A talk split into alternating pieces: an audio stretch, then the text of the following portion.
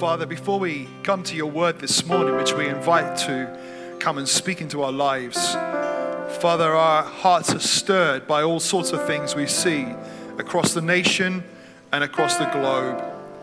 Father, we pray for all of those suffering from this awful virus right now. Father, we pray that you will bring healing and restoration. And Lord, we pray that this virus will end in the world in the name of Jesus. Father, we pray for all of those serving selflessly on the front lines in the NHS.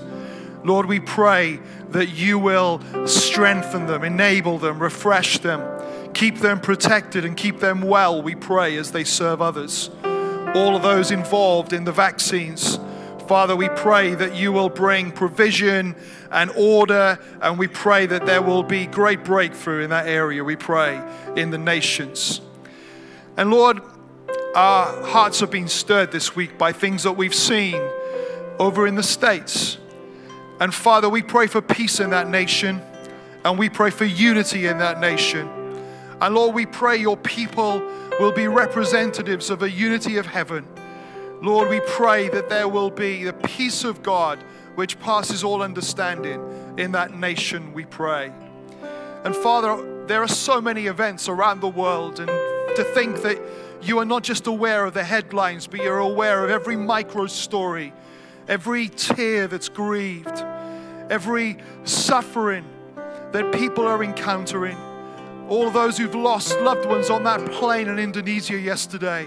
All of those who are experience heartache and job loss, and those who are experiencing the most extremes of poverty. Father, we pray for your grace and your provision and your blessing upon them.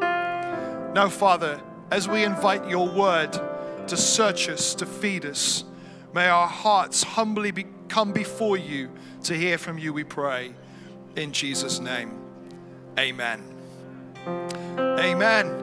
Great. I almost said, please take your seats. If you're stood in your living room, you can do that. Uh, but if not, just get an extra cushion and make yourself extra comfortable right now.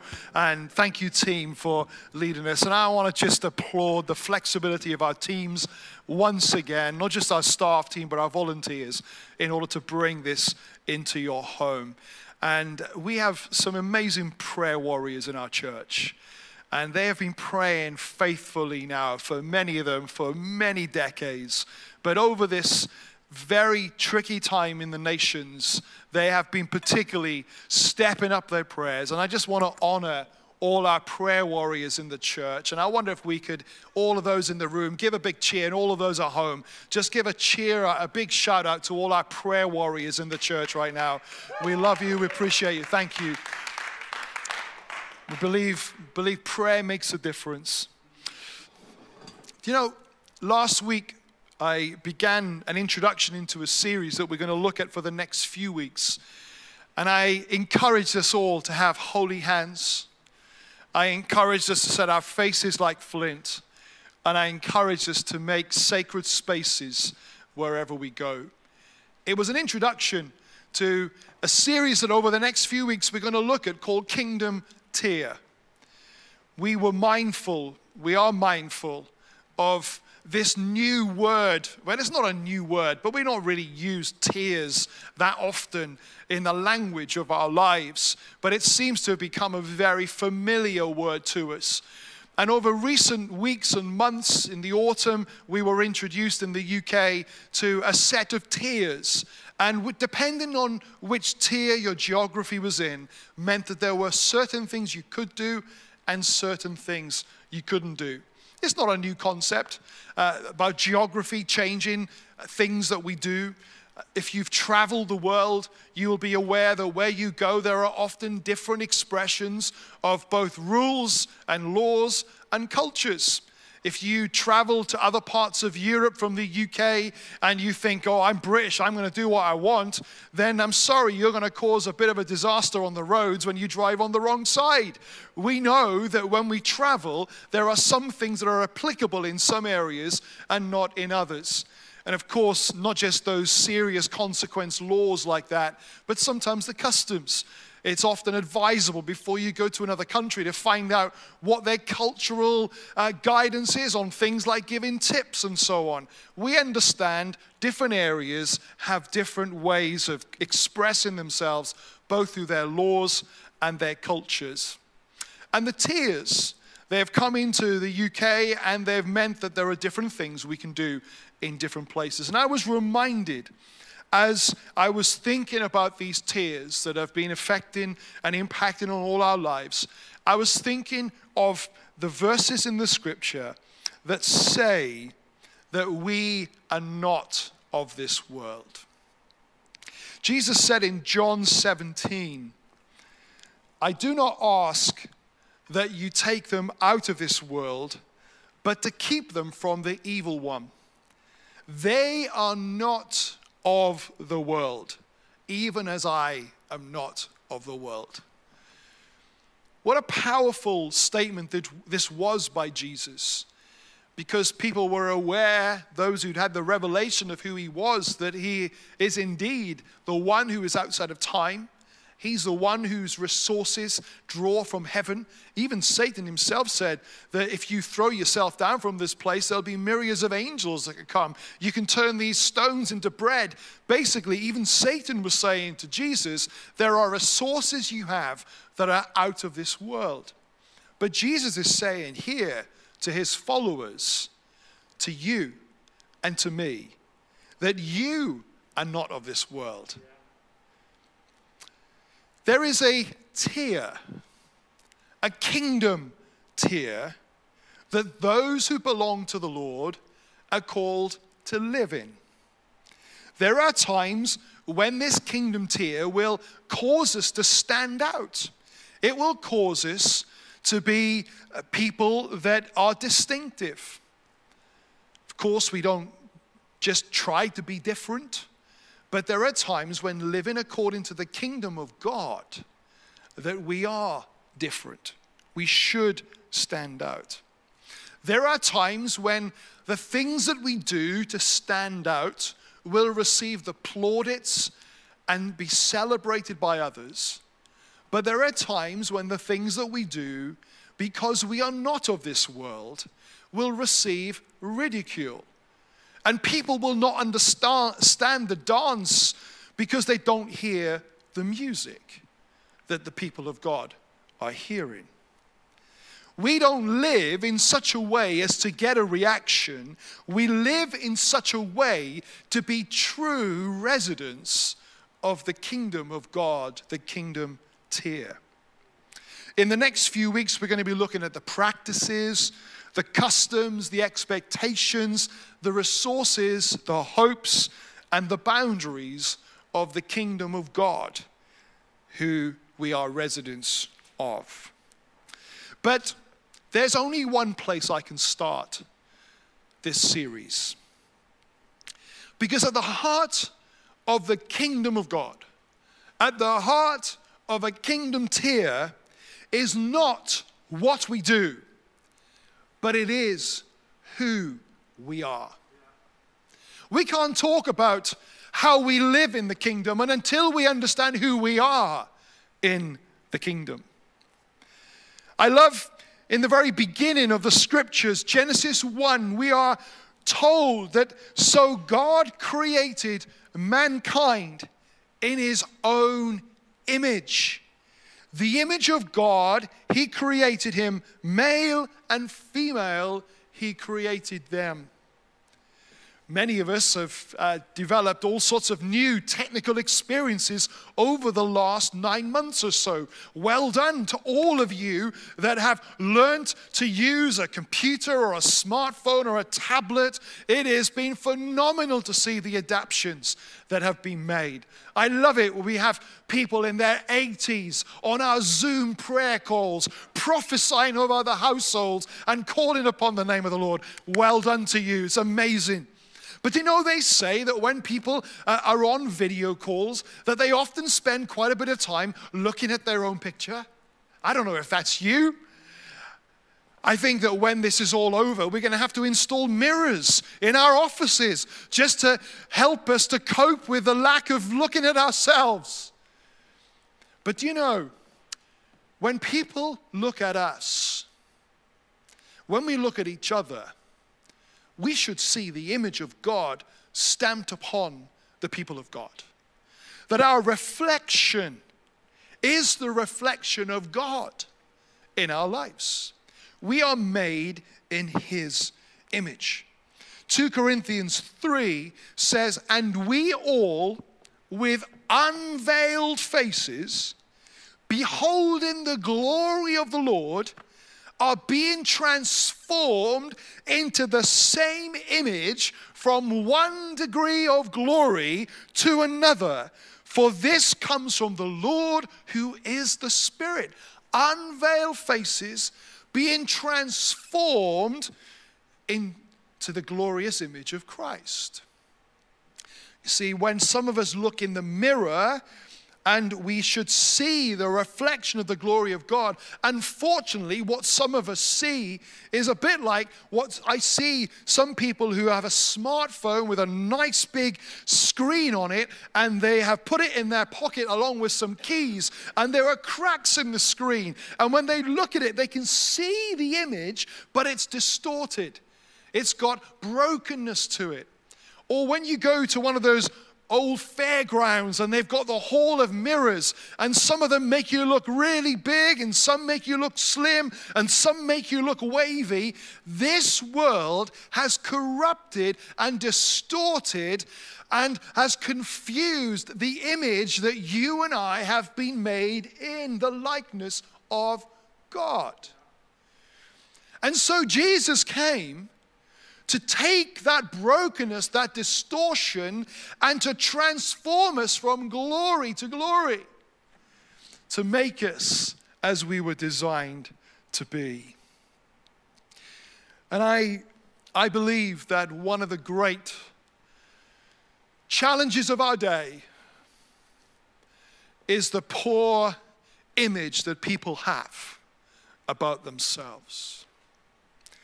I thank God for all of those who are able to sit down and talk and help and provide guidance and provide support because much of that brokenness has come from, uh, come from things and incidents that have happened in this world that have helped break the screen of their lives, help distort the image of their life. But I want you to know that you can only really truly find that image in Christ.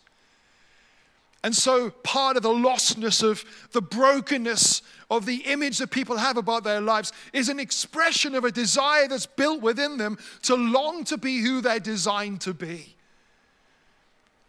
The mantra of this world is just be yourself. Well, that isn't an expression that says just do what you want. Be yourself is going back to your design. It's, it's not it's not building something dodgy from a, from a, a, flat pack furniture store and doing it wrong and just saying, I'm just, this cupboard is wonky, this cupboard wobbles, this cupboard doesn't have straight shelves. It just is being who it is. That's not what it is. You have to go back to the original instructions and you have to say, what is it designed to be? Let's fix its brokenness. And the broken image in society needs to go back to the very formation, the very start of who we're designed to be, which is the image of God. You were designed to be the image of God. And too many people are living with wonky shelves, with broken images, with distorted screens, and saying, This is just who I am. It's not who you need to be. You can experience being transformed from glory to glory and being healed. Having a true understanding of our value and our identity is so, so significant. If I said to you, I would like you to look after an item for me and I handed it to you, your, your conscientiousness of looking after that item would differ depending on which of the next phrases I gave you. If I said, and by the way, this item I'm handing you is priceless, it is worth millions. There is not another like this on the earth. You, you might handle it with some shaky hands. I'm thinking, I hope I can look after this well.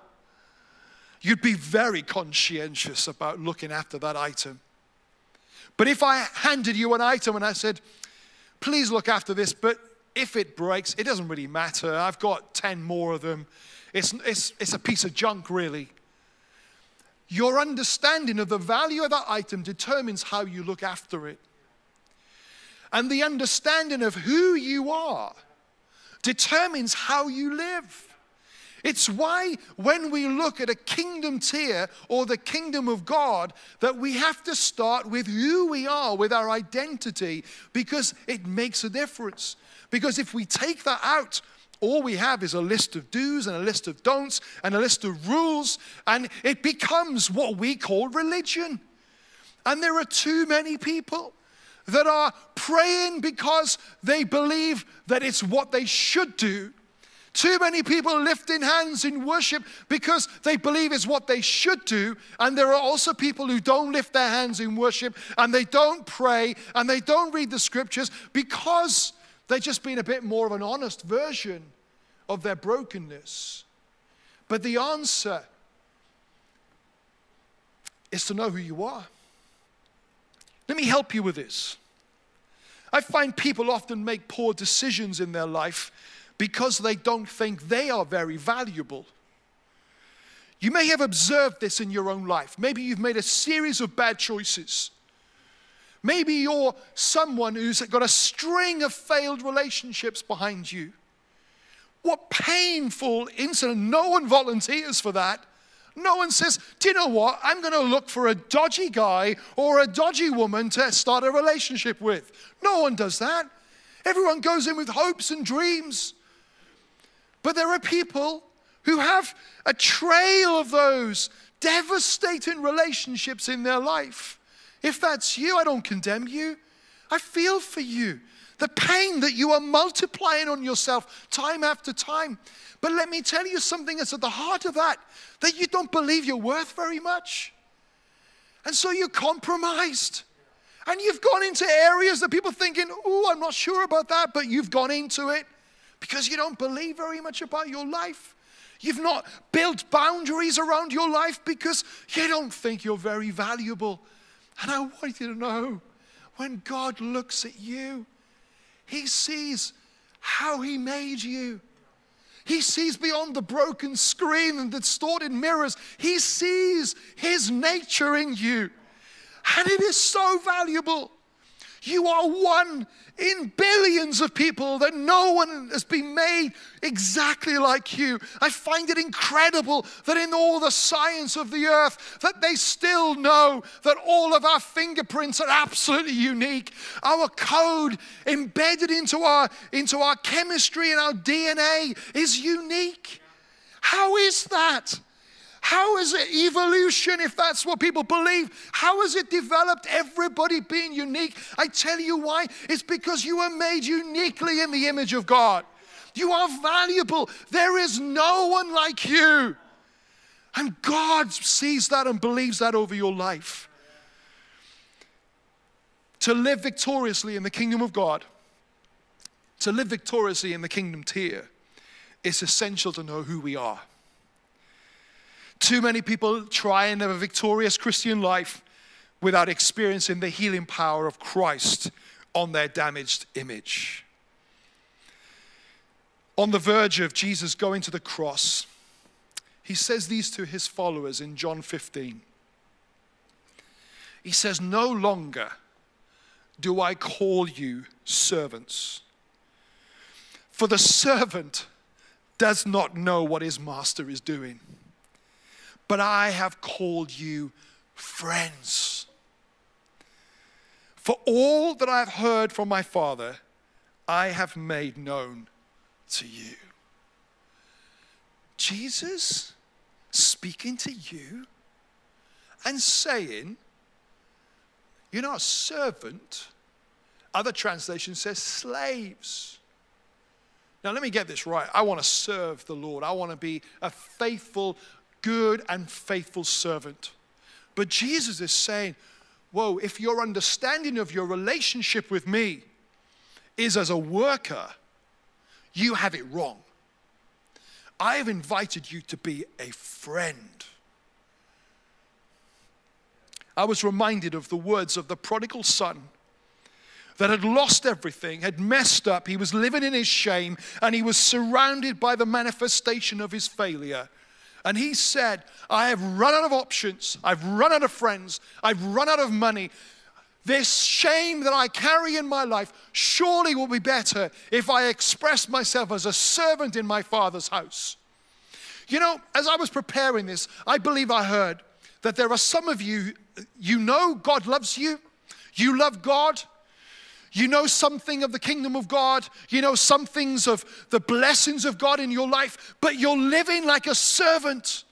You're living like a slave. Your understanding of who you are. You have come to the Father and said, I'm not worthy to be called your son. Therefore, I will go and ask about becoming a servant.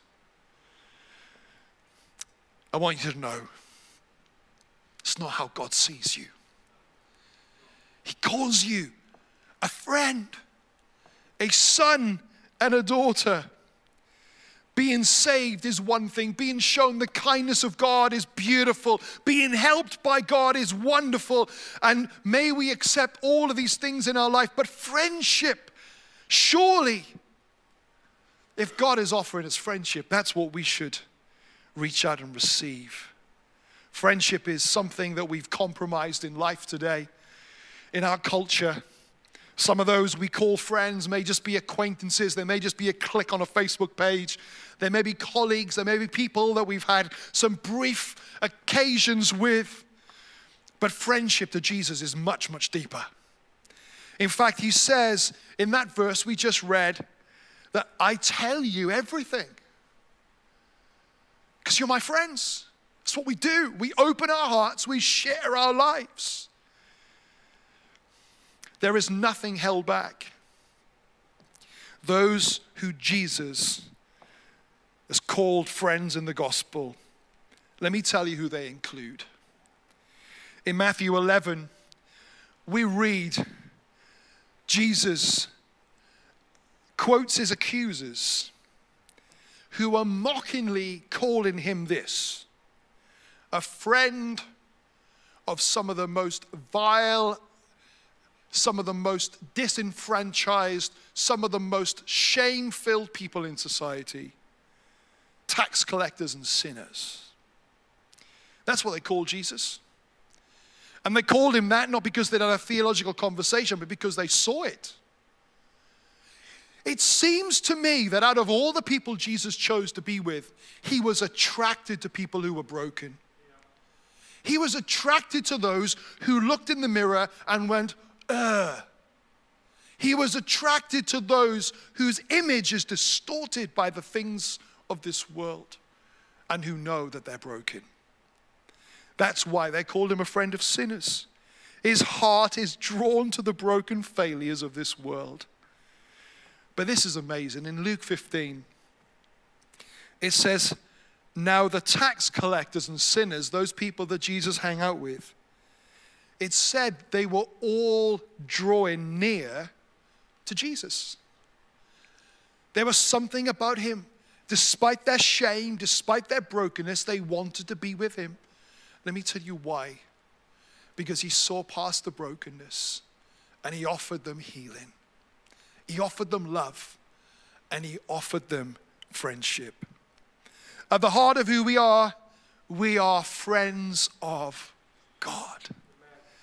We are not his projects, we are not his employees, we are not his subjects. We are his sons, his daughters, his friends. A broken, distorted image doesn't put him off us, it attracts him. But we need to allow this truth to fill our lives to embrace every area of our brokenness. And you have brokenness. Maybe the band could come and join me right now. You have brokenness in your life. You have areas. You may not collect taxes fraudulently. You may not be regarded by other people in your community as a sinner, but you know your brokenness. You know the distortion of your life. You know how far away you are from the standards of God. Don't hide like Adam and Eve did. As He calls your name, come near to Him. We live as friends, sons, daughters, lovers, full of hope, full of life. Let's pray together. If you're listening today and you don't know Jesus, you don't think you've ever deserved to know him, welcome to the club. And he's attracted to you. And he calls you friend today. If you'd like to receive Jesus as your friend, it says that we have to acknowledge that we've missed the mark, we've failed, we've made mistakes, we have shame around our lives, and invite Jesus, who through his death and resurrection on the cross paid the price for your failure and shame. And he offers you his forgiveness today. And he offers you to fix the brokenness of your life, to replace your anger with his love, to lift off all of your fears and replace it with His perfect love to set you free. He wants to be your friend.